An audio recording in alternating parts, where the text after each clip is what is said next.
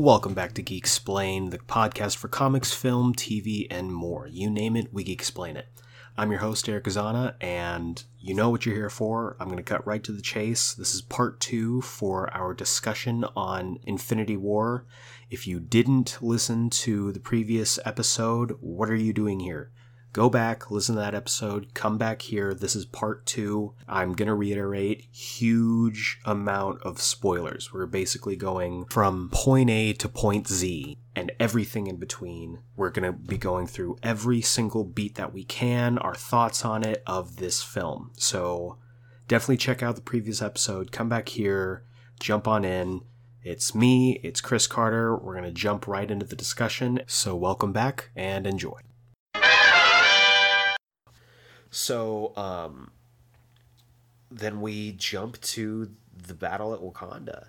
Hmm. And you see, like, the dome come up. You see the outriders flooding out of these ships. And what, one of my. F- no, go ahead. It's great. You know, I, like this this part of the movie, and I don't even know if it's the half or the last third of it. It reminded me a lot of uh, elements of Lord of the Rings when you have these giant armies set up and the generals and on on both sides, and you have you have Black Panther, you have Bucky, you have Cap, you have uh, Banner in Hulkbuster armor, and Yeah, you've got just great. right. You've got these this this line of generals amongst these other soldiers and and it's like they you know you you know what's happening and it's just it's this moment of as an audience member it's like wow something bad's really going to happen you know and Yeah. because you know going in that something bad's going to happen and bad Right. things have already happened so you know you're nervous and you're uncomfortable and i think for the first time in watching a Marvel film, that's the emotion that I got where I was nervous watching it. You know, like, and, and I think that was really a credit to the film and, and, and all. But, and then, you know, we don't talk about, we didn't talk about Titan uh, and how Thanos finally talks about why he feels that his way of doing it is the best way. You're right. You're absolutely you know, right. His, I, I, I, I'm thinking. you, you you you're absolutely right and it touches on his backstory Yes. where he basically says you know uh, not enough resources too many mouths to feed Mm-hmm. and he uses the reality stone to show like what his planet used to be which was a great way to show someone who, like me, has no idea. right of course and it's so it's so interesting how he makes that point and that you through that dialogue know exactly what his plan is. Hmm. Because he even says it. He's like i i had a plan. We had we had an overpopulation problem so i said genocide at random fair. Rich poor mm-hmm. sick healthy Didn't whatever. matter. we cut it in half no special treatment no privileges. That's it. Mm-hmm. And you f- you realize that this is his plan. Mm-hmm. And they allude to it throughout the film where they're like the snap. He could do it with a snap of his fingers wipe out half the universe. And what ends up happening is like of course that gets paid off on later. Mm-hmm. But we also we get to see um, Thanos with Gamora after them uh, after them kind of coming into contact. You see this brutal torture sequence with Nebula because you find out Nebula was on his sh- like tried to assassinate him in the events leading up to this movie, and Gamora reveals that she knows where the Soul Stone is, and so she and Thanos go to V- I think it was Vormir Vormir. and they get there and they start heading up. And this was something i didn't pick up on the first time but the second time i saw it this shadowy figure comes in front of them and immediately thanos puts his arm up to protect gamora. Oh, he puts his arm to and that's one of those little little things where like if you you blink you miss it. And i didn't see it the first time but the second viewing i was like oh my god like you see it right there that he really cares, Cares about, about her. and we get the reintroduction of the red skull Yeah. and i love the red skull Captain America fan. Yeah. I, I, yeah, that's that's me unabashedly. But like, you've always like you you wonder about it, you theorize because in Captain America First Avenger, back before we knew it was an Infinity Stone, the Tesseract was the Tesseract. It was being used for its energy. Uh, I, along with a lot of people, thought it was the Cosmic Cube, and we see Red Skull almost get vaporized at the end of the film. And later on, we find out that it opens up portals. Later on, we find out that it's actually the Space Stone. So you start to theorize, theorize like, where did he go? Are we ever going to follow up on it? And you find out that after that happened, he was pulled here, and he's been here ever since. And I was really, really excited because Hugo Weaving, after who who played Red Skull in First Avenger, afterwards said, "I'm never coming back to this. I'm never coming back." And I was really upset by that because it's the Red Skull. He's the biggest villain for Cap ever. And when I saw the Red Skull again, I was like, I thought it was mwah, beautiful. Yeah. And I thought for a moment, like, oh, they they convinced him. They convinced Hugo Weaving to come back. And then come to find out, it was Marquand. not Hugo. Yeah. It was Ross Marquand. Yeah. And I'm such a huge fan of his impressions, and I They're he- incredible. He's he's incredible. Yeah. And you see that he was at his absolute best impersonating the Red Skull. And you it opens a lot of doors, I think, for his story to continue Yeah. in the Marvel universe. Yeah. Now that we have Ross Marquand who can do an amazing Hugo Weaving Red Skull impression now that we know, which is good enough to pass as the real thing. Yeah. I I really like that character. And I love that this is kind of what he was sentenced to, what he was exiled to. Yeah, yeah. I read somewhere saying that that that was kind of it was fitting in so many ways, and Absolutely. People are gonna say uh, I've read some places that that may be where the souls go after the finger the the snap. Ooh. But you would know better than I would, so we'll, that will be another episode. Absolutely. So Absolutely. so yeah. So anyway, But yeah, I and I love like they talk about like we were talking about earlier, like to get the soul stone you have to give up something you love. Oh. Yes, yes. And I think to your point just now, it's poetic that Red Skull, who doesn't love anything, who legitimately doesn't love anything, is at the cusp of power and can't have it. yeah, right. And he, he and he will never have it. He never he doesn't love anything. But he's forced to guard this thing for the rest of almost eternity, which mm-hmm. I assume. But then we get that amazing moment where Thanos turns around and you mm-hmm. see the tear, and Th- and Gamora says, "Really, you're gonna cry?" And Red Skull says, "His tears aren't For him. the tears aren't for him.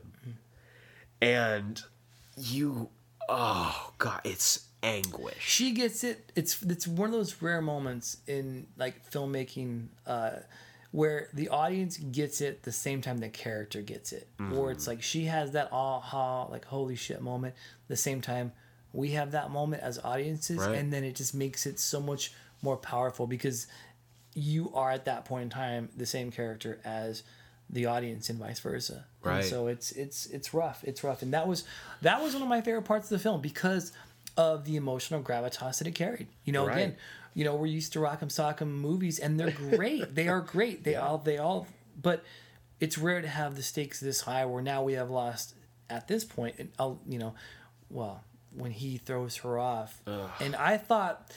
For the life of me, something was going to happen. Something, Yeah. right? You know, in your mind, like, okay, this is not how it ends. But at this point, we've now lost Loki, we've lost Heimdall, and now we've lost Gamora. And that shot just of her just lying motionless at the bottom of this. So then it's not fake, Cliff. right? This is like Right. this happened type of thing. We don't have. She's not hanging on the side of a cliff somewhere. She didn't get picked up by some spiritual raven the size of three men.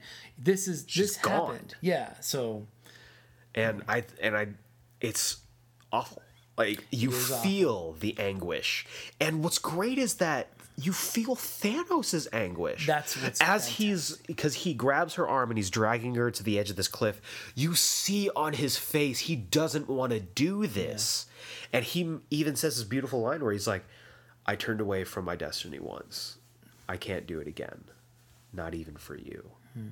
and you feel this connection that he's had with her for so long that we as an audience and to your point, Gamora never felt. And we all get it at the exact moment. And you get to see this personal anguish that he goes through and that he has to kill the one thing that he loves so that he can fulfill his role in the universe. So then that's how he gets the Soul Stone. And then we go heading back to Wakanda, and I think it's an excellent point that you made because the, uh, the the Battle of Wakanda, I think, in a lot of ways mirrors the Battle of Helm's Deep, and also I think kind of for me mirrors the Battle of the Bastards from Game of Thrones. Oh, yeah. because it's this Yeah. large scale battle. They drop the shield, or at least part of the shield. All the uh, Outriders come flooding in, and one of my favorite moments in the entire film is they're all rushing at each other, and you just see Cap running past everyone, keeping pace with T'Challa. Yeah. And he, like a true soldier, puts himself out first to make sure he takes the first hit. Yeah. And I loved he just jumps and the battle starts. Yeah. And it's it's visually It's incredible. incredible Yeah, it really is. and we get to see kind of uh of Bruce Banner kind of fumbling around in the Hulkbuster. I I don't think they ever touched on how it got there They or didn't. why he has it. No, they didn't. Um, but I think it's hilarious watching him try to figure out what's going on, Yeah. and at the same time, like, um, he's also trying to like get the Hulk out, and Hulk keeps telling him no. No. Yeah. And then, like, as we seem like they're on the end of a losing battle, boom, rainbow portal. And Thor comes whipping out with his new hammer. And it's again, just like that moment in the subway where we see Cap and the like dun dun dun like kicks on.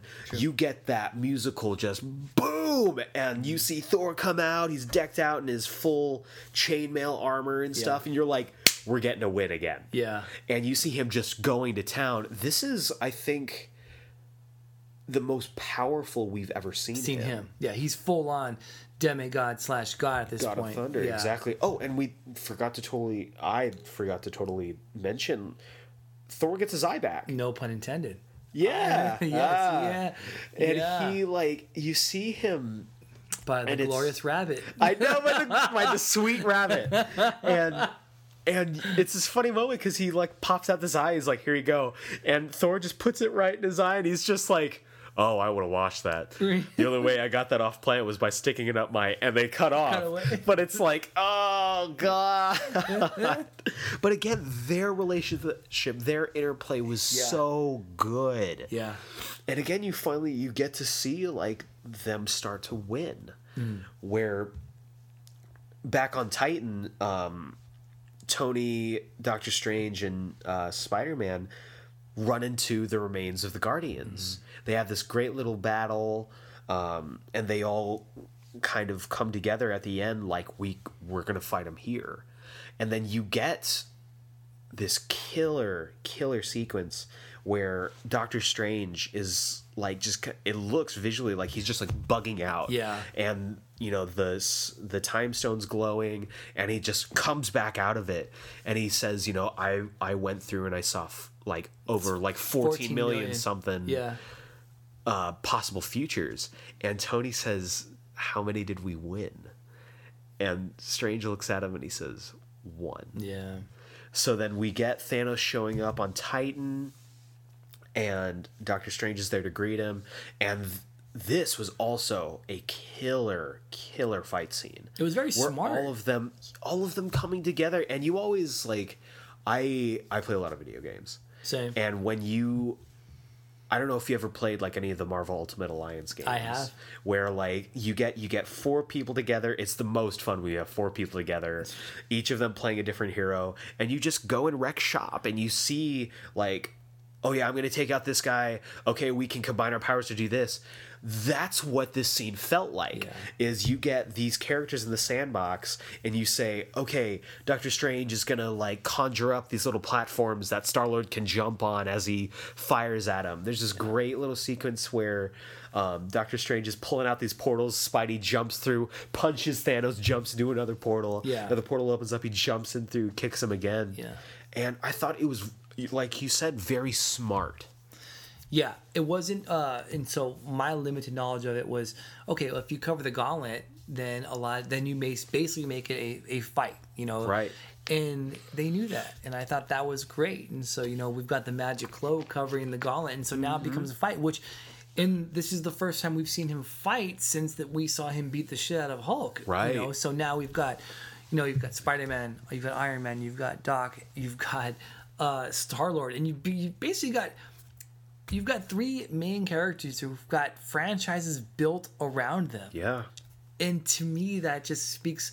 It's just crazy. It's crazy that we would have that in this day and age, and not just that. The movie, you know, it's like these are le- these actors these are leading men in Exactly. any franchise. So uh, it's it's incredible. It's incredible. They're all the the ability, and I I'll I would like to touch on this a little bit later. Like the ability for the Russo brothers and the writers that came into this to fit all of these characters into this film and make mm-hmm. them coherent and make Yeah. them relevant meshed well. They did. was masterful. But so they end up getting Thanos pinned down. Tony and Peter are pulling the gauntlet off. And Mantis, who I thought was going to be probably one of the most useless characters in the movie, was used very well. Yeah. And you can see her contributions to the team Yeah. because uh, Doctor Strange opens up a little portal. Mantis hops on Thanos and just clouds his mind and pins him down mentally so that he can't concentrate. And it could have gone so well. yeah, it and it all goes to crap was close. when Star Lord shows up and he's like, "Where's Gamora?" And you know immediately Tony is like, "Dude, you don't want to be talking about this now." We and we almost and- got it. yeah, and his desperation in Tony's voice got me. He's like, "We almost have this off. Like, come on, man." And um you you find out like along with everybody else like what happened and Peter's just like, "No. Yeah. No." And you see this emotional piece of him which Probably the first time you've seen in Guardians as as that character. Well, you and you see, you think about it, and he is an emotional guy. You remember back in um, Volume Two when Ego reveals that he killed his mom, he just like starts just blasting him, just blasting him like until he's like in pieces, and he is driven by his emotions at every turn. But seeing him just lose it, just absolutely lose it, and Tony has to like hold him back, and Spidey almost has the gauntlet off. yeah, it's of coming off. They, they, and he's you great know job. Star like punching him in the face and like breaks it. And it comes, it literally comes off and he catches it, pulls it back on, kicks everybody's ass, and just basic in one of the coolest moments pulls down part of the moon Yeah. and just throws starts meteors at them and i they were so close Yeah. they were so close Yeah. but it comes down to tony kind of having this last stand where And Thanos has like knocked it. out everybody It feels like it's a right and you stand. see like his nanomachines are starting to lose power because he's like having to convert them to Yeah. other pieces where they're leaving like his bare arm Mm-hmm. to like keep fighting him and at a certain point thanos breaks off a blade from tony's armor and just guts him Mm-hmm. and i thought that moment there was an audible gasp Mm-hmm. in the room and i thought he's done like this is it Right. we're because I and a lot of people were like, it's either Cap or it's Tony. Right. It's got to be Cap or Tony. And I thought, okay, well that's that's it. That's it for Tony. He's done. And you see Thanos like pull him back. He leaves him there, and Tony's sputtering. He's spitting out blood. And Thanos has this really profound moment where he's just like, I'm gonna I'm gonna wipe out half the universe. And for the people that are left, I hope they, Hope they remember, remember you. you. Yeah. And and you see that he has a respect for Tony in a way. Yeah.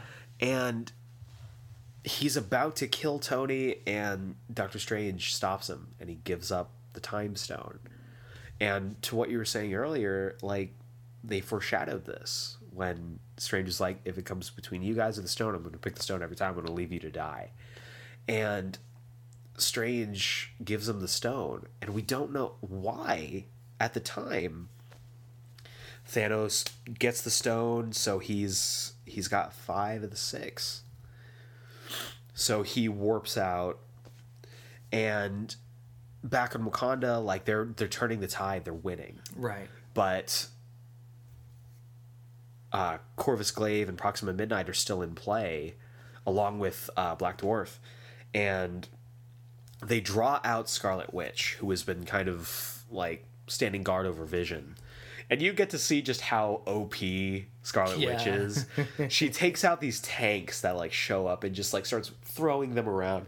And Danai Gurira, who is a wonderful actress, she mm-hmm. stole certain she stole a lot of scenes of Black Panther. She stole certain moments in this movie Big fight scenes. Yeah. she she was she gives this killer line she's like why was she up there the whole time why was she down here with us and And then you and then you realize why. yeah really and corvus glaive shows up he starts attacking vision and what you were alluding to earlier we get this kick-ass scene where proxima midnight fights um Danai Gurira, Black Widow, and Scarlet Witch. Yeah. And you're absolutely right. You see these characters, these female characters who, as a given, aren't always represented well, Right. Yeah. especially in blockbusters like this. And you see that they are warriors within their own right. They're able to hold their own and they fight off a member of the Black Order. And Scarlet Witch comes in with the clutch uh, clutch movement at the end, which ends up killing Proxima Midnight. And then um, uh, Banner and the Hulkbusters fighting Black Dwarf. And there's this funny moment where like he keeps trying to get the Hulk to come out, and Hulk's like, no, he's like, screw you, you big green jackass, I'll do it myself. and he ends up using um, I think it was like the left hand or whatever of the Hulkbuster to blast Black Dwarf into the force field, which ends up blowing him up. Yeah. So then we get um, Vision, who ends up killing uh, Corvus Glaive, and then the whole mood changes. Yeah. Whole mood changes, and Thanos comes on the scene, and we know that this is it. We know that it's either we stop him here or we don't stop him. And it's this beautiful moment where Scarlet Witch is like, I don't know what to do. And Vision says, "You, we've run out of time. We tried Well, to get the stone out It of was my a head. great. That was a great scene, by the way. That was. oh, that was so so, good. good. That was really, really good the way they did that. You felt for those two in the moment, and so I thought that was fantastic the way they. It was, it was, you know, it was, it was a goodbye moment. I mean, they knew it. It's The audience knew it, and it really was. And uh, and the movie really made you sit through it. The Mm-hmm. film did a great job of throwing people at it and just kind of buying time, buying time, buying time. But Right. in the end, Oh, you know, there was nothing that was going to change. There was nothing that was going to change. Yeah, so we're stuck in this moment of heartbreak that, uh, and it really was. It really was, you know, was. And, and and that was rough. And I thought that. So the so to kind of steal a little bit of the thunder was when fight when when Cap is fighting please do, please do. Thanos, right? So the parts in every trailer that there is, right? And you kind of feel like this is what it's going to come down to because now we know Tony lived, which means it's gotta be Cap. right? And at this point, you're like, fuck, you know, especially with uh with Chris talking about, hey, this is it. After Avengers four, I'm kind of done. So maybe this is kind of like, all right, well, maybe this is lead into, but I thought for me, this is where it's gonna happen. I'm like, in in. And it was rough. I'm thinking, fuck. And I know you were sweating balls too. man. And I was- Absolutely. Sitting two seats away from him, and he like, I, I don't know if you noticed this, but as soon as like Thanos like knocked everybody down and Steve just slides in, I leaned forward because like it went down to the slow mo. Like it's and and on a side note, um, uh, Brennan and Juan of the BJ in the Morning podcast made a really good point where they said that silence was utilized really well in this film As- and the lack of sound. Yeah. And when it kind of slowed down and you really didn't get to hear much of the uh, the ambient noise or any of the of the fighting noise. You just got to see Scarlet Witch just blasting the time stone on Vision, and this like the score beautifully just taking in this moment. And you're right, Cap is you know fighting him. He, he got a great just right hook off on um, Yeah. on Thanos' chin, and then Thanos just brings the gauntlet down, and Steve catches it, and it's all over the trailers. Everyone has seen this. And he Thanos gives this look like what yeah, the that was a great. That was great. It was almost like when uh, it was almost like when Thor's hammer got picked up in Age of Ultron when it Yes. was moved. The same look. He's like, oh shit. Was the same look that I thought Thanos gave Cap when he's like, oh shit. Right. But you know, anyway. So and then he reaches up and I'm like, don't. This is the moment. No, please, no. But he just strikes him down and just gives him the meanest right hook into the face, knocks him out. And Which is the first time we've seen Cap knocked out. Right. You know that was that was first a- time he's lost a fight since he, you know, got the serum. Mm-hmm. And you watch as Vision like mouths like it's okay. Yeah. I love you. And just he blows up and But Wanda blows him right. Like yeah, yeah, yeah. So- and Wanda is just like left there, just heartbroken and like laying on the ground. And Thanos comes up to her and he's like, "I I know what this is about. I know your pain. I know your anguish." Because he also just had to kill someone that he loved, not like you know five hours ago, give or take and you really like for me for a second there i was like oh man since wanda also got her powers from the mind stone there might be some kind of connection there and i was like oh no he's gonna he's gonna do something to wanda. But then he says you know but now's not a time to mourn. And he uses the time stone and reverses time to bring vision back to whole and you see the surprise on vision's face and he's like oh no. Oh no. And you watch thanos kind of knock scarlet witch away and he picks up vision and we all knew this was coming we didn't know when this was going to come in the movie and i think it's actually genius because everyone myself included kind of assumed like oh vision's going to be like offed in the beginning that's going to be one of the first stones he takes Right. Because we see in the trailers too. Right. We see that. and I think him being the last one really amped up the emotion for this. And you see him dig into Vision's forehead and he pulls the stone out and you see all the color drained Yeah. from Vision. I thought that was a really good visual Yeah. visual touch. the dark color moved on. And you know, the other part of it too is because, and you, you really hit on it, is because we're we're just getting to it now, and the type of movies that we're used to, it's like they're gonna figure it out. There's gonna be something that happens where, but he, but that's so damn good, and they wrote such a great story, and it makes so much sense. And when you think that what Wanda just went through is like, fuck, he's like, no, no, no, hold on. Let me just reverse it a little bit, you know. And But I not for was- you. right? It was so clever, you know. And Yeah. but you know, I thought a lot of a lot of me thought that you know they were going to figure out a way to get Vision out of that. I thought We'll that, see, and, you know, and that like after he kills him, he puts the final times or the Mind Stone in. He gets this power, and he's like, everything's you know mine now. And then you hear the thunder crack, Mm-hmm. and you see Thor just jump up. He's like, I, I fucking came for you, you son of a bitch! And he throws throws Stormbreaker, and it cuts through this beam that he sent out with the gauntlet, shunk right in his chest. I was like, we got him. yeah, We got him. and I was, and again, and again, this movie took you on an emotional ride. Yeah. It took you on the ride with you, where you're just like, yeah.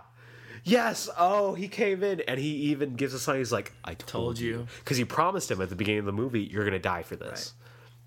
And he said, "I told you, I told you," and it's this moment of like, okay, everything's gonna be okay. Everything he got him, and Thanos is just like dying, and like in retrospect, totally hamming it up, mm. where he's just like, "Oh, you, you," Right. and then he goes, this killer line's like, "You should have gone for the head," mm. and it's like, "What?" And then even Thor's like, "No!" and he just snaps his fingers, and it just goes white. Yeah. Yeah. And honest to God, I was like, "Is that credits?" I thought it would have been credits. Yeah. I like it got me, and I was like, "Oh God, oh no, yeah. oh no, oh no." but then it fades in, and you see Thanos in what I think is Soul World, I thought the same thing. because like a big Yeah. thing with the Soul Stone is it has inside of the stone its own little pocket universe where it keeps the souls of either uh, people it's come into contact with or people who have died in the stone or with the stone and you see and i think this is the soul world because you see gamora. Right. but it's of course it's kid gamora but it's like that's the first soul. It's the first soul in the stone. And he gets up and he looks at her and she's like you know did you do it? And he's like yes. And she's like what did it cost? And you see the weight the emotional weight on josh brolin's wonderful just mo-capped face where he goes everything Everything. Yeah. it cost me like everything and he he says earlier in the movie to tony he's like my plan i wipe out half the universe sit and watch the sunrise on a on a Yeah. on grateful people Yeah. that's his plan he he accomplishes his goal he retires he doesn't want which is i think is really strange he doesn't want any kind of recognition or anything he just wants to bring balance to the But universe and move that's a great. I think that's great about the character. You know I Right. mean, I think that's so interesting about that character. So, you know, he's not out to con. You know, because Loki wanted to rule people, Mm-hmm. right? So, and you know, Ultron wanted to. You know, the rise of the machines. This he all he wanted to do was make sure that what uh, if you're on the side that lives. That you have a good life, that you have the opportunity to not have to worry about food, water, and again, how relevant today, right? You know, if you're on that side, Yeah, but that's if you're that's a good not point. on that side, it's like if you're not on that side, you know, it's um i have no sympathy exactly. and that's his deal and Mm-hmm. like and that's such a good point that like how uh politically relevant yeah, that, yeah, that ideology is. And how at least in my my respect how kind of fundamentally wrong it is. But we, we won't get into like the politics and stuff on that. Yeah, but you you it cuts back to Thor and you see that the gauntlet is fucked yeah. I- thought I think it's I Like, thought it was destroyed. It looks like it, it's it looks it loo- almost and- melted onto him and i think that's interesting because in the in the comics that doesn't happen in the comics he snaps his fingers the gauntlet's intact Mm-hmm. so i am super interested as to what that holds but yeah thor is just like what did you do what did you do and you see thanos warp himself away and everyone's like what the heck just happened and it breaks my heart and Black Panther was the first one. no it was bucky No, was it was Bucky oh, because Oh, 'cause everyone's like, "What's going on?" Cap and you hear into- off off screen, you hear Steve, and Cap turns around and you see Bucky just fall into ash, Yeah, and then like Black Panther goes, which I was super surprised. Yeah. But again, I think really cuts into this idea that I don't think Marvel was prepared for Black Panther to be as popular as Yeah. successful as it was yeah, and you see people start to disappear, start to fade away, go into ash. Mm. Watching Wanda, like cradling Vision's lifeless body in her arms, just like being pulled away into the ash. Mm-hmm. Yeah. heartbreaking. And then you see the effects of it. You see um, people from Wakanda start to a- turn to ash. Mm. You see um, Mantis back on Titan, like, oh, something's wrong.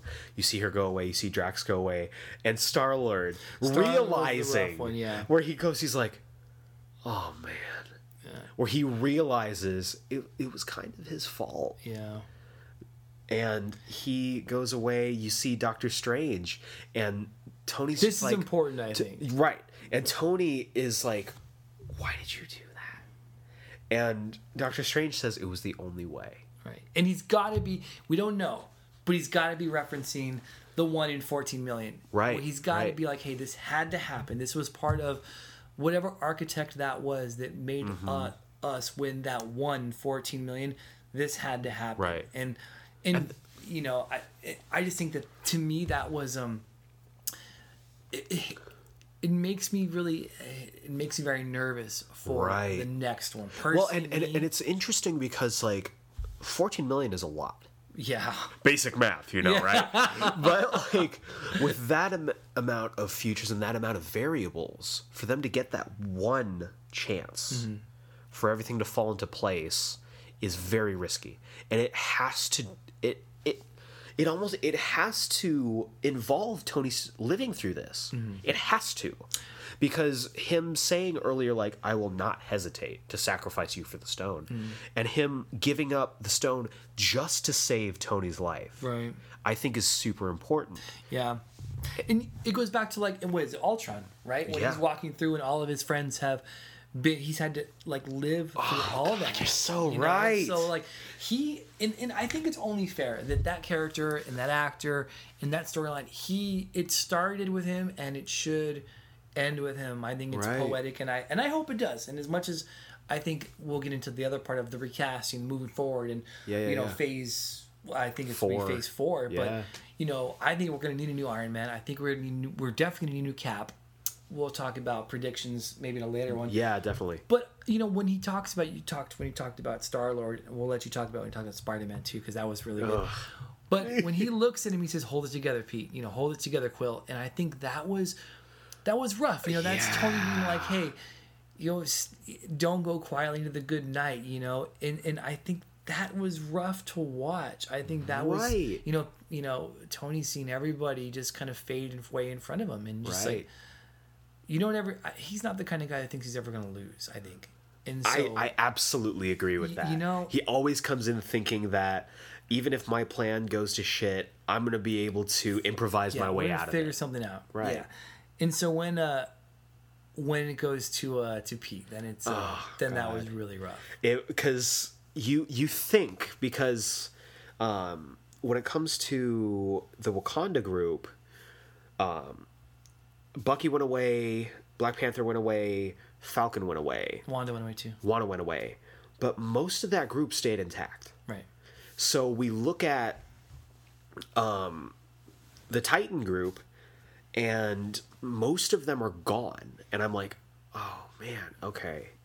So I'm like mentally trying to tally in my head, like, okay, who's left, who's left, who's left. Of course. And then you hear Pete go, Mr. Stark, I don't feel so good. Yeah. And you're like, no, don't do this to us. Yeah. Do not do this. He's a kid. And he turns around and Stark, Stark is just like, it's okay. I got you. I got you.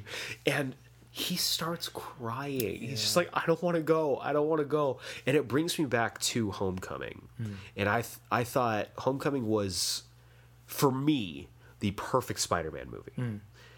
and there's a moment in that film where he gets crushed under the debris. And he's like calling out to help and he's crying and it's evoking this um this just iconic moment in the comics where it's an entire issue of Spider-Man just trapped under this debris and water's rushing in on him and if he doesn't get out of this he dies. And the entire issue is him struggling with this and finally at the end realizing like I have the power within me to do this. And he lifts it up and escapes. And the same thing happens in the movie where he finally like he's but up to that point he's crying. He like he's calling out for help. And it's like you you lose sight of the fact when he's jumping around thwipping and quipping mm-hmm. like you lose the sight of the fact that this guy's 15 mm-hmm. he's like Kid. he's a kid. Mm-hmm. And in this moment where he's like i don't want to go. I don't want to go like help me i don't want to leave it hits you so Yeah. hard Of all the emotional things that happened throughout the film, I think the toughest one was that one. i agree You know, and and you go back to the whole relationship that they have, and it's and it's an interesting Right. relationship, and, and which was built across both Civil War and, and Homecoming. Yeah, and I think that for it to, and I don't think it's going to end. I think that well, again, we'll get to that later. I think that there's definitely going to be some reprieves given out, especially with Black Panther being Right. as successful it was. I think that there are some characters that probably could stay on if they wanted to thin out the roster. Right, but of course. I think that with the success that uh, that Spider Man's had, and with Tom Holland being as successful, I know you love him as Spider Man, so do Yeah. I, for that matter.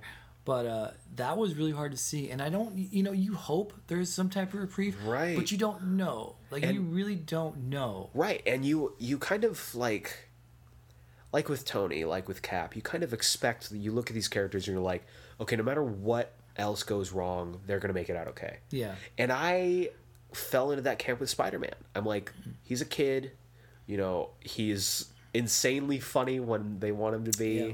And he's very useful in fighting. And the relationship that he's built with Tony is one of, if not the best relationship that Tony's had in the MCU. Of And I, I think that it hit me so hard because it surprised me that they went that far. Yeah, and they decided like we're gonna go through the throat. Yeah. and we're gonna like we're gonna take him out. And watching him wisp away and kind of leave tony alone.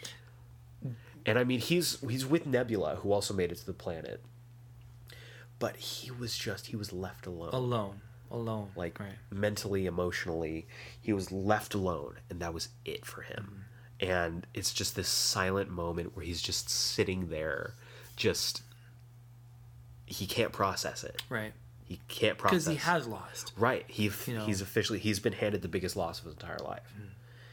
And it kind of goes back to the wakanda group and cap sits down and they're like what what's happening what's what's going on. And he just goes like oh my god. Like it finally dawns on him exactly what's happened. Right, they and the gravity Yeah. of them losing. Because even in the first avengers even in age of ultron even in civil war where they were handed losses they figured it out. Hmm. they figured it out. They turned it around. And this is one of those moments where you sit back and you're like they're done. Right, and they know that. Like that's the other thing about it too. Like you get to kind of experience that with him, and I think that a great part of the film, as we've talked about it before, is that you're on this journey, but you're in this. You don't know any more than they know. right. So, You know, we are they're their vehicle through us, and see what, and and this whole experience comes through them to us, Yeah. and so. I think that was really interesting and really hard to see to see that part of it and the last 15 minutes of the film was uh, was really brutal. I would say starting from when Right. You know Wanda and Vision and moving forward till the end Mm-hmm. credits. I think that there was so much done, and, and and I'm really excited to see.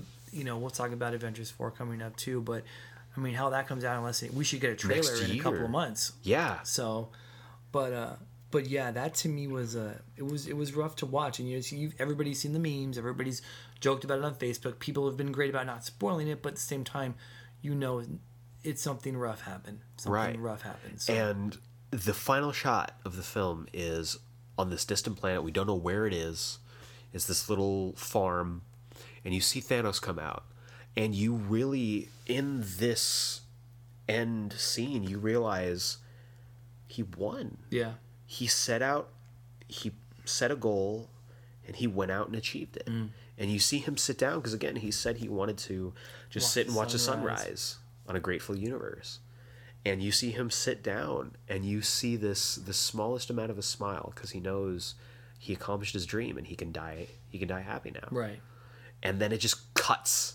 And one thing going back to what we were talking about at the beginning at the end of every marvel movie there's always like this like da da da Yeah. like at the start of the credits with like art and like all this visual effects and stuff. And this was it almost felt like a nolan movie Yeah, where it just like black screen, white text. That's Yeah, it. that's what it and was. it's just it silence. A little bit of like piano comes in, Mm-hmm. and then like that's it. yeah. And it just like it sits so heavy on you. Because everybody's waiting. Everybody's waiting for that last win. Everybody's waiting for like, give me something, and uh, and then you could talk a little bit about, uh, you know, and I think there's that too. It doesn't just end.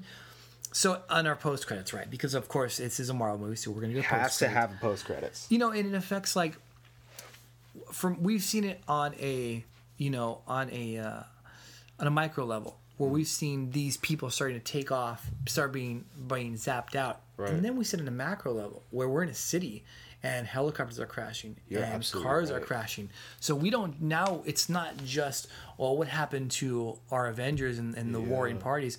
It's like what happened to the world greater and then world. a bigger and, And- the universe. And I remember when we, because you see this moment where, because we catch up in the post credit scene with Nick Fury and Maria Hill, who we haven't seen in a while, like a long while. yeah. Um, and they get out and people are disappearing, and you see this helicopter just go and hit this building, which I thought super ballsy. I was Yeah. like, "You're really gonna put it in New York?" Yeah. In a, oh, right, okay.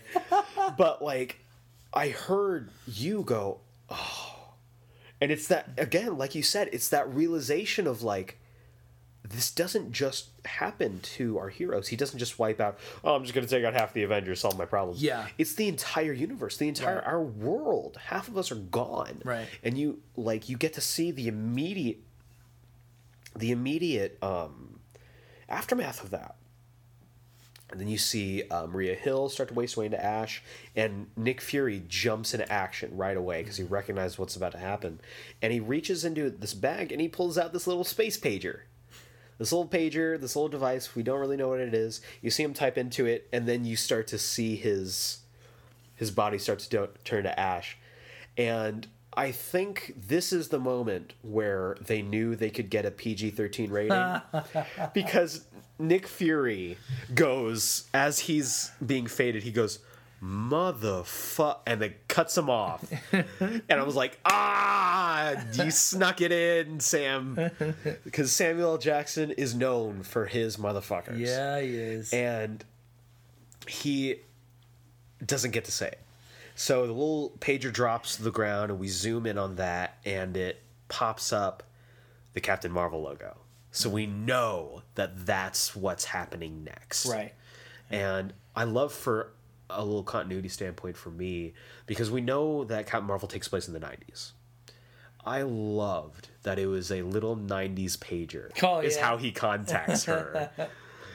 but yeah, and that's where it ends.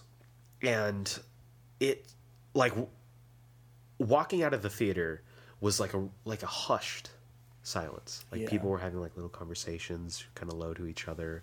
But I've never walked out of a Marvel movie like that. Yeah, yeah, and the tone is completely different. It was, it was, it was brutal, and they and mm-hmm. they told us that it would be, but I don't think anybody really believed that it would be that brutal. You know, Yeah, so absolutely. I mean, we talked about. I, I mean, I, I mentioned the reprieves earlier, and I think that we're. I think that there's gonna. We'll see, and you had mentioned it too about how successful.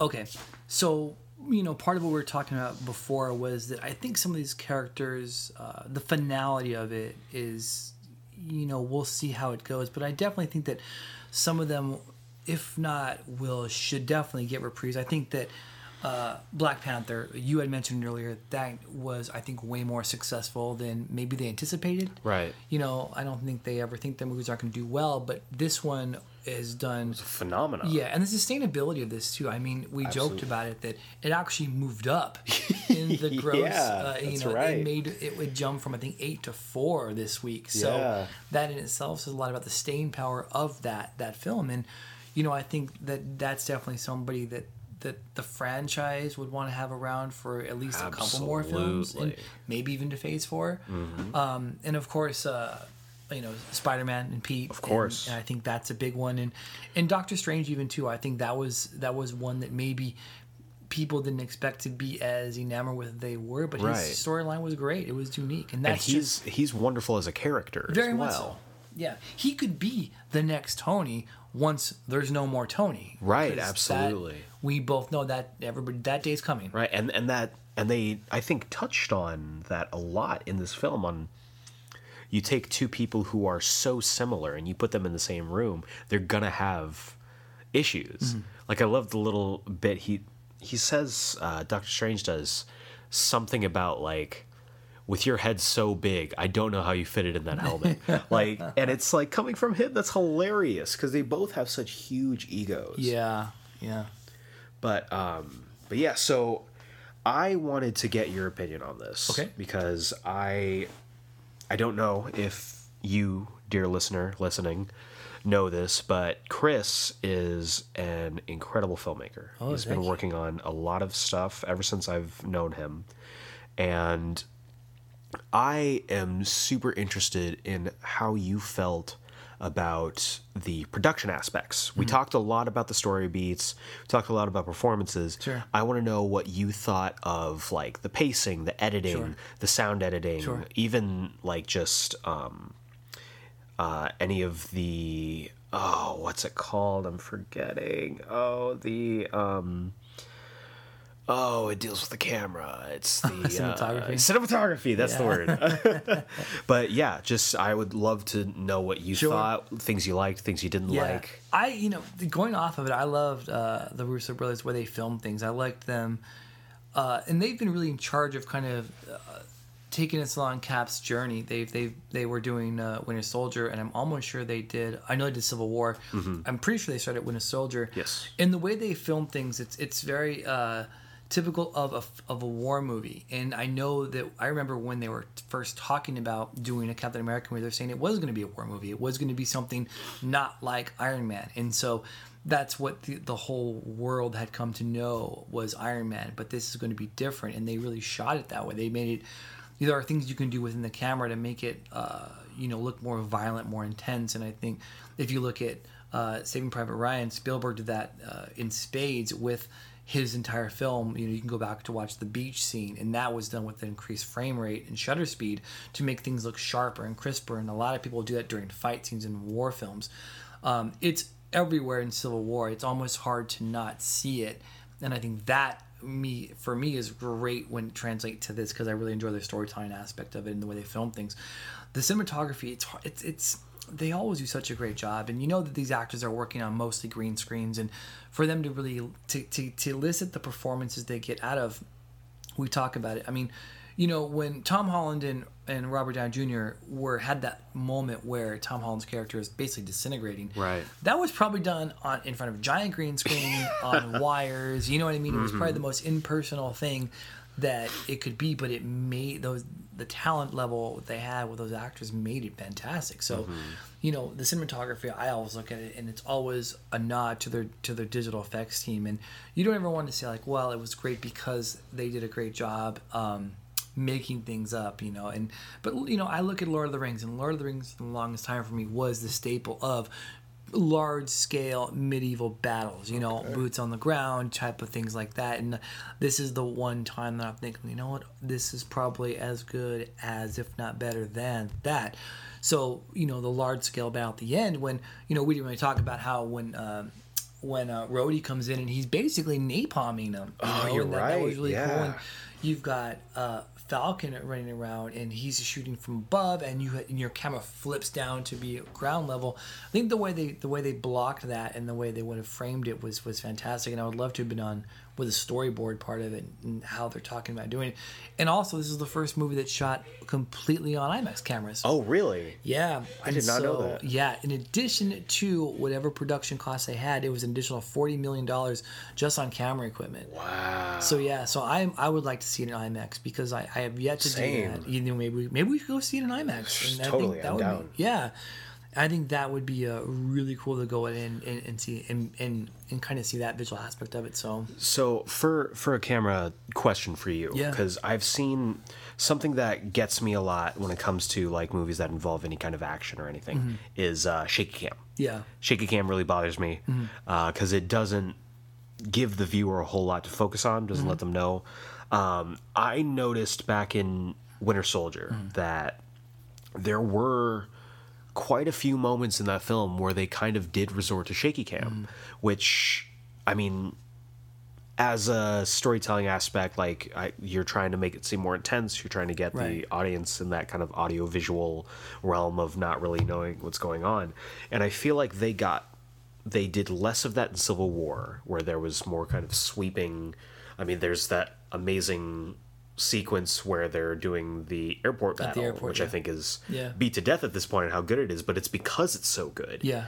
And I feel like they really perfected their use because I believe there was shaky cam in the film, I'm sure. Yeah. but it wasn't something that I personally noticed. So what did you? Yeah, I, I, I actually, I, I don't mind it. In fact, to me, it, it but it, then it's the aesthetic part of it too. Like Nolan, Chris Nolan is notorious for not having a shake cam. He puts his stuff on the sticks or on a slider, and every scene you have is is locked down, which worked really well in most of the Batman series. The one time I actually hated it was when he was fighting Bane the first time on the catwalk Really? because it felt a little more staticky and people had had come to say that he looks stiff in some of the fighting scenes and so Interesting. but but that's Nolan style so Right. flipping it and going to to Spielberg style and he, what he did with uh, Saving Private Ryan was was all shaky so you have these two polar opposites and you're absolutely right when you say it wants to convey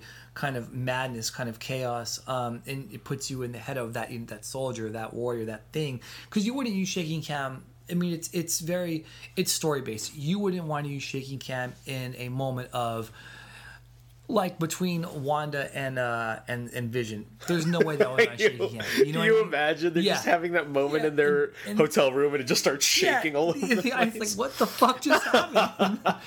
but when let's say at the end when when we're having our fight in Wakanda, for them to not use shaky cam to me at least to some degree and again of course there are different variants of it you know does the, does the camera sweep 30% from the screen or does it just do 15 20 when it just touches the corners because you know like when cap is running and and and he and he's in it you mm-hmm. know just his face the dirt the mud you know and, and like to see this kind of camera settle on him and you know you're in that moment when he's when he's in a chaotic moment so you're with him in that so you know he and, and then shaky cam is great for for shots where they're continuous. So that way, you know, when you yourself as a person, let's say you run up to a scene and you you know you look left, you look right. To do that, it's easier to do on like a handheld, which therefore kind of created a little bit of shake. Interesting. But but yeah, like in what time? It's funny when you won't see it is usually when they're flying, like for Rhodey or for Falcon.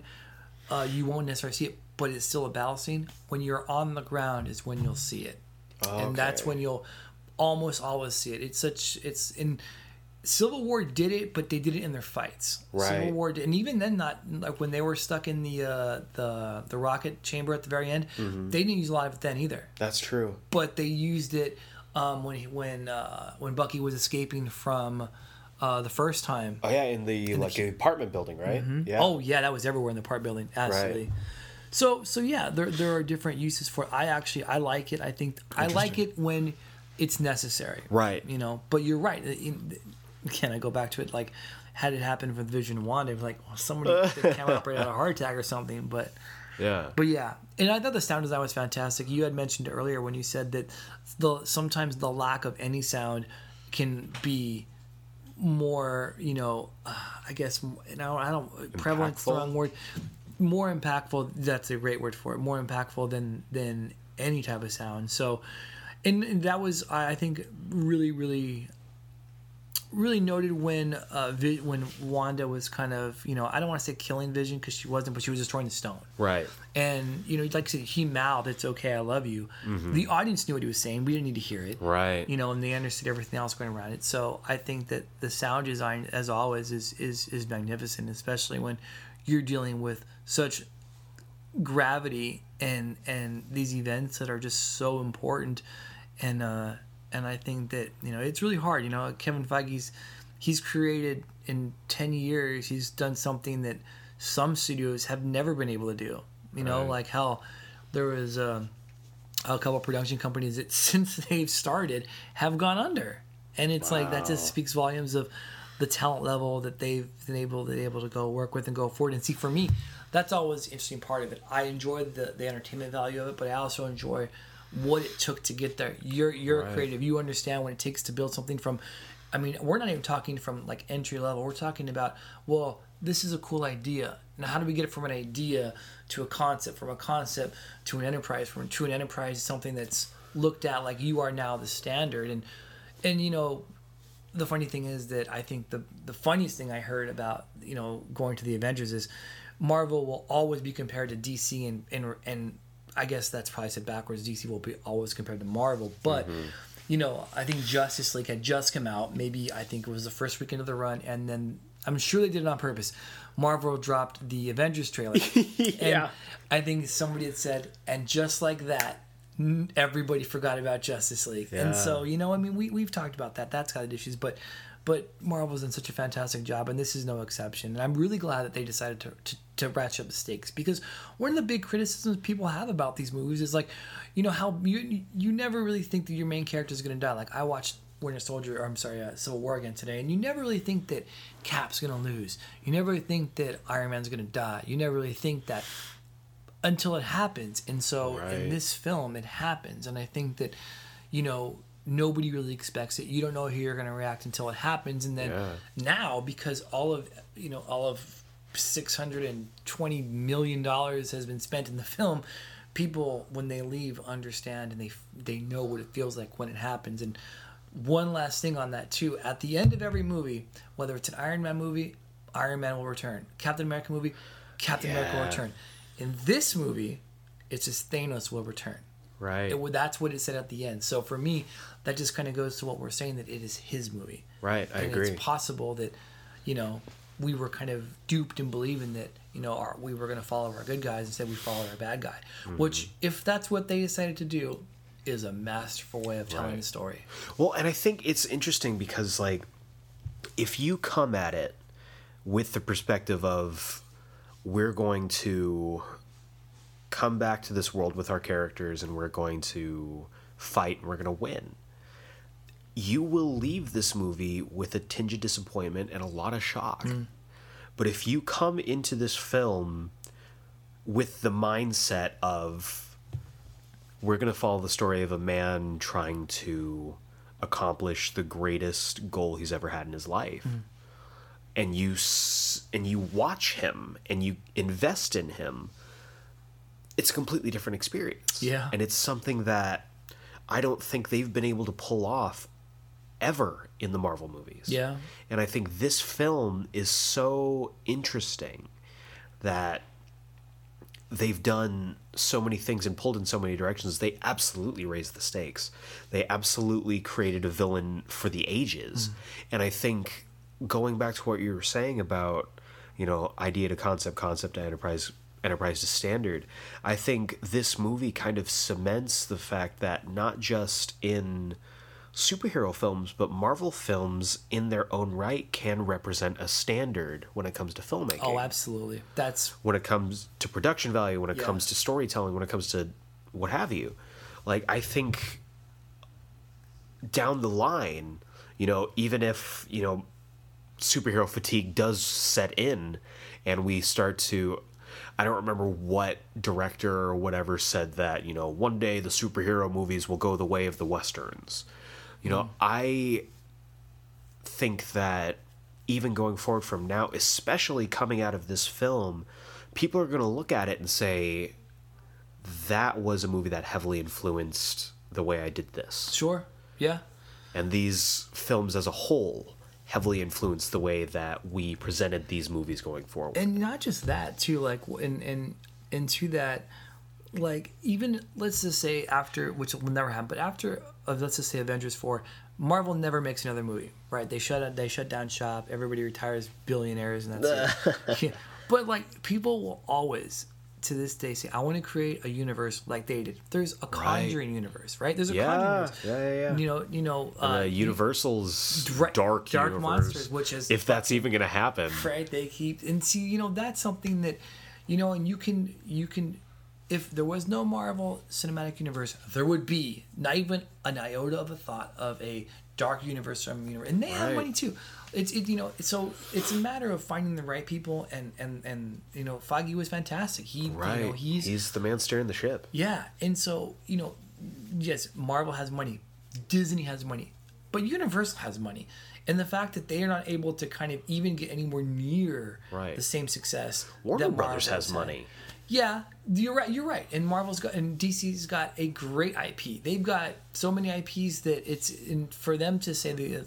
I would say the only really successful at this point to me is in Batman, Right. and then obviously Wonder Woman. But outside of that, I mean, yes, there are there are good ones. Although I have my reservations about Justice League. I like Superman, but do I think it's anywhere near? If I were to say Superman, on uh, you know, I don't even know. I would say maybe maybe it's on par with the Thor films. I mean, Mm-hmm. they're interesting, but should he be able to carry a franchise? Absolutely. Right. Batman, same thing. I think that you know we could talk about this all day, but I think there was a real big misstep missed when they didn't recast Christian Bale. Although I get why they couldn't. I understand Right. that part of it. Right. But had they, the transition from going from, you know, from Nolan standalone films into uh, you know, a universe, wider universe. right? I think Christian Bale would have been a great transition, and then kill him off the second one, whatever, figure it out. But Right. you needed a bridge. you I see what you're saying. So, but but but going back to what you were saying, yes, no matter what, uh, I think Marvel, and, and again, they're not just comic movies. They are they're going to be influencing things, filmmakers, because there are kids who the first thing, the first movie that this twelve or thirteen year old is going to see is this movie, and he's going to be like, oh, well, that's great. How do I make it better? And how am I going to put my spin on this? Who's going to be the next? You know, I always say James Wan was a great horror film guy, and he mm-hmm. is. And so, who's going to be the next guy who comes out of this one? For me, you're absolutely right. I mean, Tupac had a great line. I'm not going to change the world, but I will spark the mind that does. Right. And it's like, Nice. you know, pull. so it's it's it's part of that, and that's that goes back to the greatness of filmmaking, storytelling, and just being a creative and just having an idea and then seeing where your idea goes. Right. Well. So I would like to see if you had anything that you disliked in the in the movie. I personally, I voiced it a little bit earlier. I wasn't a huge fan of how they used Peter Peter Dinklage. I thought um, there were certain like ham-fisted ideas, and I think there there could have been a better use of him as an actor. Um, I, but beyond that, there's not a whole lot that I can really kind of put my finger on about. What about you? You know, I, I, I let me preface it by saying this. I know that the last Star Wars came out, and a lot of people are, have get caught up in Star Wars fever. It's Star Wars. I'm gonna love it. It could be a steaming pile of shit, but I'm gonna love it. Absolutely. It takes a couple of weeks Solo. for it to work. there you go.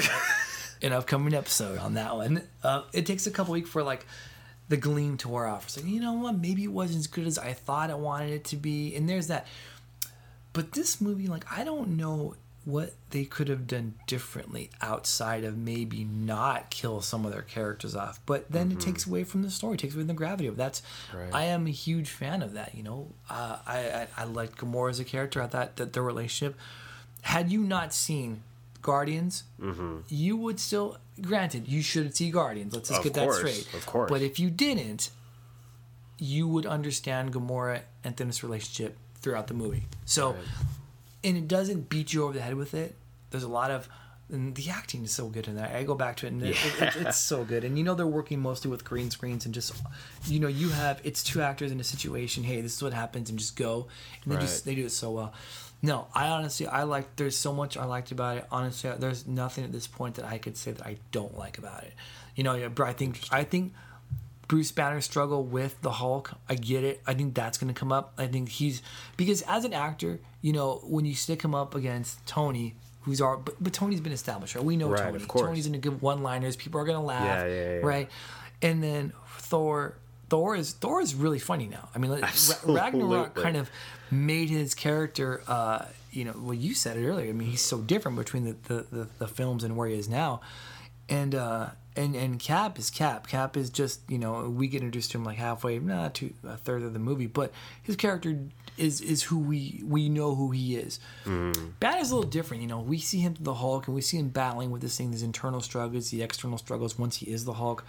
And this one, I think they try to make him funnier, and I get it. You know, he's this gi- genius who now has to deal with this, who he is now as he is now, but you know people are going to be upset about that. I don't i don't mind it you know i think that it's great and i think that you know we're going to see that we're going to explore that psyche. I'm hoping the next one because you had said that there's no coincidence it's the original four plus natasha that's left. Right. right? That's And, prob- by design. and probably Hawkeye, as well. somewhere. So that's the original six. And I think I I really believe that like the next the next film is going to be the last hurrah for them, Mm-hmm. the last kind of mission going for them to have that final mission to go and save the new people. And I think that you're right. There, it's not a coincidence that there were the people who saved. And I think it's interesting also the people from this new breed that they picked to stick around, which was Rocket and Nebula. And I'm interested to see where they come in in the story going forward. But um but yeah, so I would like to see what you think about giving it a rating. Sure. Are we talking one to five, one to ten? Um, yeah, we'll, we'll we'll make it simple. We'll make it one to five. Okay. So, out of five, out of five stars, Yeah. what would you give this film? Well, I am a big stickler of. Mm, it's hard to give anything a perfect score. right, I Right. agree. Perfect scores are they should be hard to come by. Of course. you know and and i civil war was always my favorite because the stakes in civil war were so high Mm-hmm. and that was a big part of it that you had two characters you loved and they you knew that that was where our climax was going to be one of these two was going to win and one was going to lose and i think this one the stakes were higher you had people I this time die there there is like a captain there's this great line where it's like cap or iron uh, tony tells bruce we're not on speaking terms anymore you know so like, you know, you've been out of the game for a while but for me i think this would uh i would mark it up and i'm going to four and three quarters only because i Oh, don't like to give any i don't like anything perfect scores Right. you know but four and three quarters for me because the best things the best part of it was the stakes were so high Right. and that it was unpredictable Mm-hmm. and i think that marvel made a promise to us as viewers and consumers saying this is going to be pretty dark Right. Mm-hmm. and a lot of people probably aren't going to like it at the end and they were absolutely right but Yeah. you know this is the first half of what you know could be something great because the second godfather you know so I agree. nice, nice, good pull. So I, I'm gonna preface this real quick because every time a Marvel movie or a superhero movie comes out, Chris always asks me because I always end up seeing it before he does. I always he always ends up asking me like, "Oh, is it good?" And I, regardless, will always say loved it So, which you know, the majority of them I do. I I love superhero movies, and for me, you know, growing up is like, you know, the nerdy kid, it wasn't cool to like these things. It wasn't, you know, in the mainstream to be a comic book fan, and seeing all the stuff that I grew up with come to life is a huge deal. You can have my money anytime for something like this, but it kind of it makes me feel good that something that I really really felt um so strongly about and something that I really enjoyed other people like Chris enjoyed. Hmm. Because Chris looks at things for what they are a lot of times and I look at them as what they could be or what they represent. And having that realistic perspective on things like he does helps me to kind of temper my uh, reactions to things because I will immediately jump up and be like, "Oh yeah, dude, five stars every time, every time, every movie." But like when I look at it and I have to take into account like all of this other stuff, like the production value, the um, the emotional weight, and I think that I would honestly agree with you at a four and three quarter stars because again there were certain there were certain things there was one thing that I wasn't a super huge fan of and even then it still fed the story and it didn't feel incredibly out of place.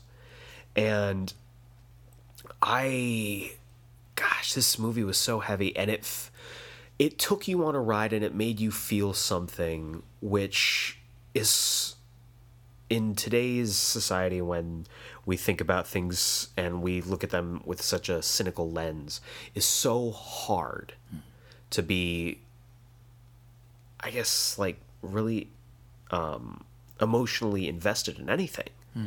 And i absolutely agree with you that the the last act of this movie is incredibly i feel controversial in certain ways, and that a lot of people are not gonna like it. Yeah.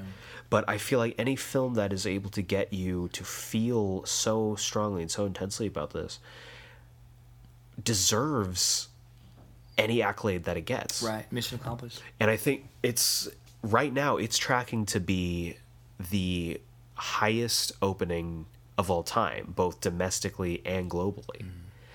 And to your Star Wars point, like Star Wars Force Awakens has had the highest domestic um, opening for a while since it came out. Episode 7 was sitting at right around like I think 245 million or something like that for the opening weekend. And Infinity War is looking at 250 Yeah. globally, I think it was one of the Fast and Furious movies Yeah. has had the global one, and Infinity War is beating that out.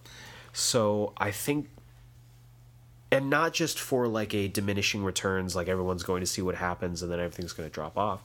I think when you look at it and you see something that has the quality, not just in visual effects, not just in spectacle, but when you look at something that has a storytelling, something a storytelling quality, something that has a um, technical quality to it, you really this was an experience. It transcends just being a superhero film. Yeah. I think I agree. it goes into one of the most emotionally stirring films I've ever seen. So um, that is my long-winded way of saying four and a half or four and three quarter and three stars. quarters. Look at that. So our first our first rating, and we're in agreement. Um, any any last thoughts? Any final thoughts? You know, I'm, I'm really I'm really looking forward. We we should go see it in IMAX. I think we'll make a date to do that. Let's think- do that for sure. Yeah, I would love to see how that kind of. I was already, I was already on in, in awestruck by the whole movie itself, but I would love to see that part of it. But um. Or no, we could we, we could check it out in those weird 4D theaters. Oy, 4D. Oh, the you, you- wind. you haven't heard about those? Yeah, yeah. you get like yeah, yeah. wind, like everything shakes, nervous, like man. your seat will shake. Yeah. Like They're trying. To let me something. Did you see Ready Player One? I haven't seen All it. we'll yet. talk about that later I haven't it's seen like it. that. But no, my final thought on on, on Avengers is that it's it, it, it was it was great. I loved it. I thought that it was one of those things where you had it's it's beyond a movie. It's one of those things where, and I keep I keep all my movie tickets. I'm one of those people that like I'll look at a movie ticket and I'll know exactly who I went with when I went. And it's I'm glad that you and I went because you and I had now have seen two of the three that are out. We actually went to go see uh, Age of Ultron, That's right. And you where the the Tony. Uh, Yes, Tony- and so okay, I got to tell the story Yeah. because we um we assembled again for uh for uh, Age of Ultron for the premiere, and I wanted to do exactly what we did for the first Avengers film. Um, get a full group of people together, ha- make sure every Avenger is um, is represented in costume, and for the life of me, we didn't have a Tony Stark. We didn't have an Iron Man. We got every other person represented, even Hawkeye. even Hawkeye, and he was the same guy. Shout out to Andrew Kincaid. I know Right. he listens to this Love you, podcast. man. Uh, see you soon, buddy.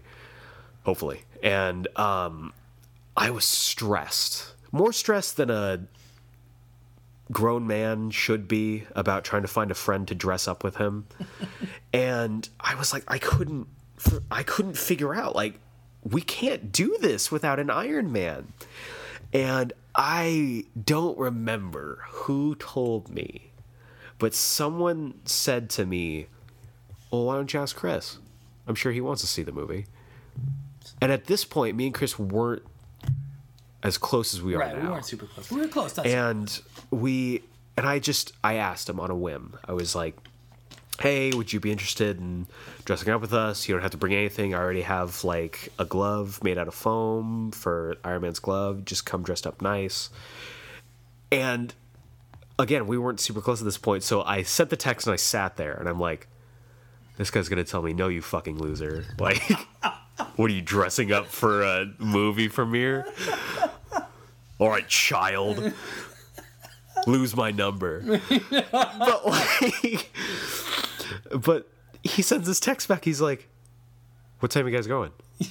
I was like, uh, the, the, the, the midnight show at Tower Theaters. He's like, yeah, man, I'll be there. And I was like, yes. and so we showed up, gave him the glove, we got pictures and everything. And Chris came in with the clutch save and saved that whole event for us. So, um, yeah, we've now seen the premieres of two of the Avengers movies. Yeah. And I am definitely hoping to do it again for Avengers 4. Yeah, yeah, that, that's uh, so.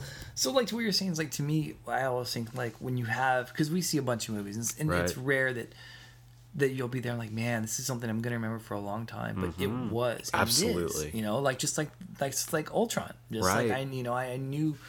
And so for me, that was great. To me, it's a great experience, and I loved it. And I can only be, you know, we are actually we are lucky. We are lucky as patrons we're, we're lucky as audience members we're lucky to be born at a time when we can because 30 years ago have you yeah okay No so way. you know okay right. so but you know we live in a time now where iron man is a reality you know Yeah. and, and hulk is a reality and they're not painting up you know some huge bodybuilder in green paint and you know he can't i mean he's great but you know he's not jumping through skyscrapers but to me it was it was fantastic it was it was a cathartic experience that's usually rarely it's, it's usually reserved for for for live theater which you know that Right. so but to be part of that to be to be with friends and really just kind of take that in you know you know you're gonna be when this happened Right. you're never gonna forget Absolutely. it and so that's that's my last go on it what's your last go on it Yeah. Well, I God, made it sound so great.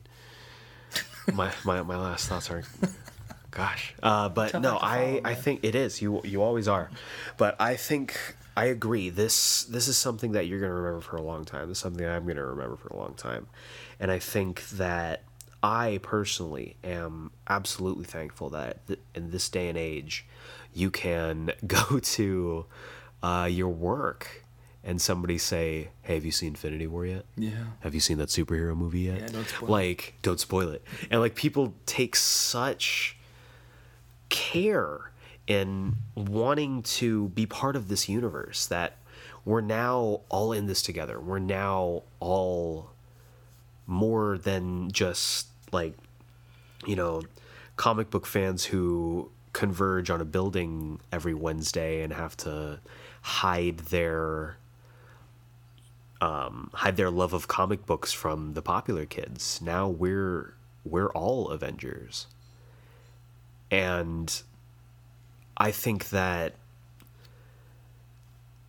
this film has done so much and this franchise has done so mm-hmm. much for everyone to bring people together to get them to experience something that can be so moving like this film was. And i i was really moved after the film we uh, we parted ways, went to our cars and everything, and I remember getting into my car and getting a text from uh, my friend Cameron, basically saying like, "I have so many feelings and we need to talk about this." Not five minutes later, I get a call from uh, John and Taylor, John Noble, Taylor uh, Falshaw. Hello, if you listen, if you listen to the podcast, I hope you listen to the podcast. Uh, they called me and they basically we talked the entire drive back. They couldn't wait to like t- yeah they yeah. couldn't wait to talk to me like over text or whatever the next day. They had to call me as soon as they got out of the theater. And it's like being part of that experience with so many people not just in our friend groups not just in the US but all around the world. They moved the release date back from May 4th to April 27th so that it opened globally. Yeah. Everywhere around the world except for China, I guess, um, on the same night. And being all together and being in this together really just hits me as a fan of this stuff and as a fan of the idea that the Avengers came together to battle the forces that no one could on their own. And that in that idea, they have brought together all of these people who may not have been able to enjoy things like this on their own. Yeah. So, um, yeah, I my my final thoughts are go see it, and if you've seen it, go see it again, and if you've seen it twice, go see it in IMAX. like, we we need we need films like this. We need films that stir something in you, get you in an emotional reaction, get you chomping at the bit to see the next film. Like I, I texted my dad, and my dad and I uh, don't talk very often, but he told me it is going to be a long 12 months. Ah, It's like, it's, it's crazy that, like, we immediately got out of the theater and we were like, what's going to happen? yeah. Like, what are we going to do 12 for 12 months? so, we do have uh, Ant Man and the Wasp coming, I want to say in June? Is it in June? I think it's in June. It's pretty soon after this. So we're gonna find out where exactly Ant Man was, and then uh, we have Captain Marvel of, in March of next year, oh, right before Avengers Four comes out in May. So um, definitely check those out. We are going to do an episode down the line for uh, predictions. gotta do predictions. Gotta do Gotta predictions. do predictions. Um, but to fit them in here would be ridiculous because we've already gone on longer than I think any of the previous episodes. But I I had a wonderful time with this film. Had a wonderful time talking with you about Yeah, it. Yeah, it was great, man. Um, hope you guys enjoyed the talk. And uh, yeah, go see this movie. Um, assemble at any theater you can to go check this out.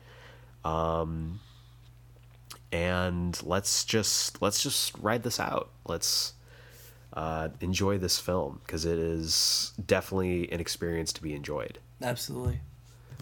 So that is our thoughts on Infinity War. Hope you enjoyed them and let us know what you guys think and what your thoughts and feelings were for Infinity War. So, um, yeah, for Geek Explained, this is Eric Azana, And Chris Cotta. and we will see you next time. Night, guys.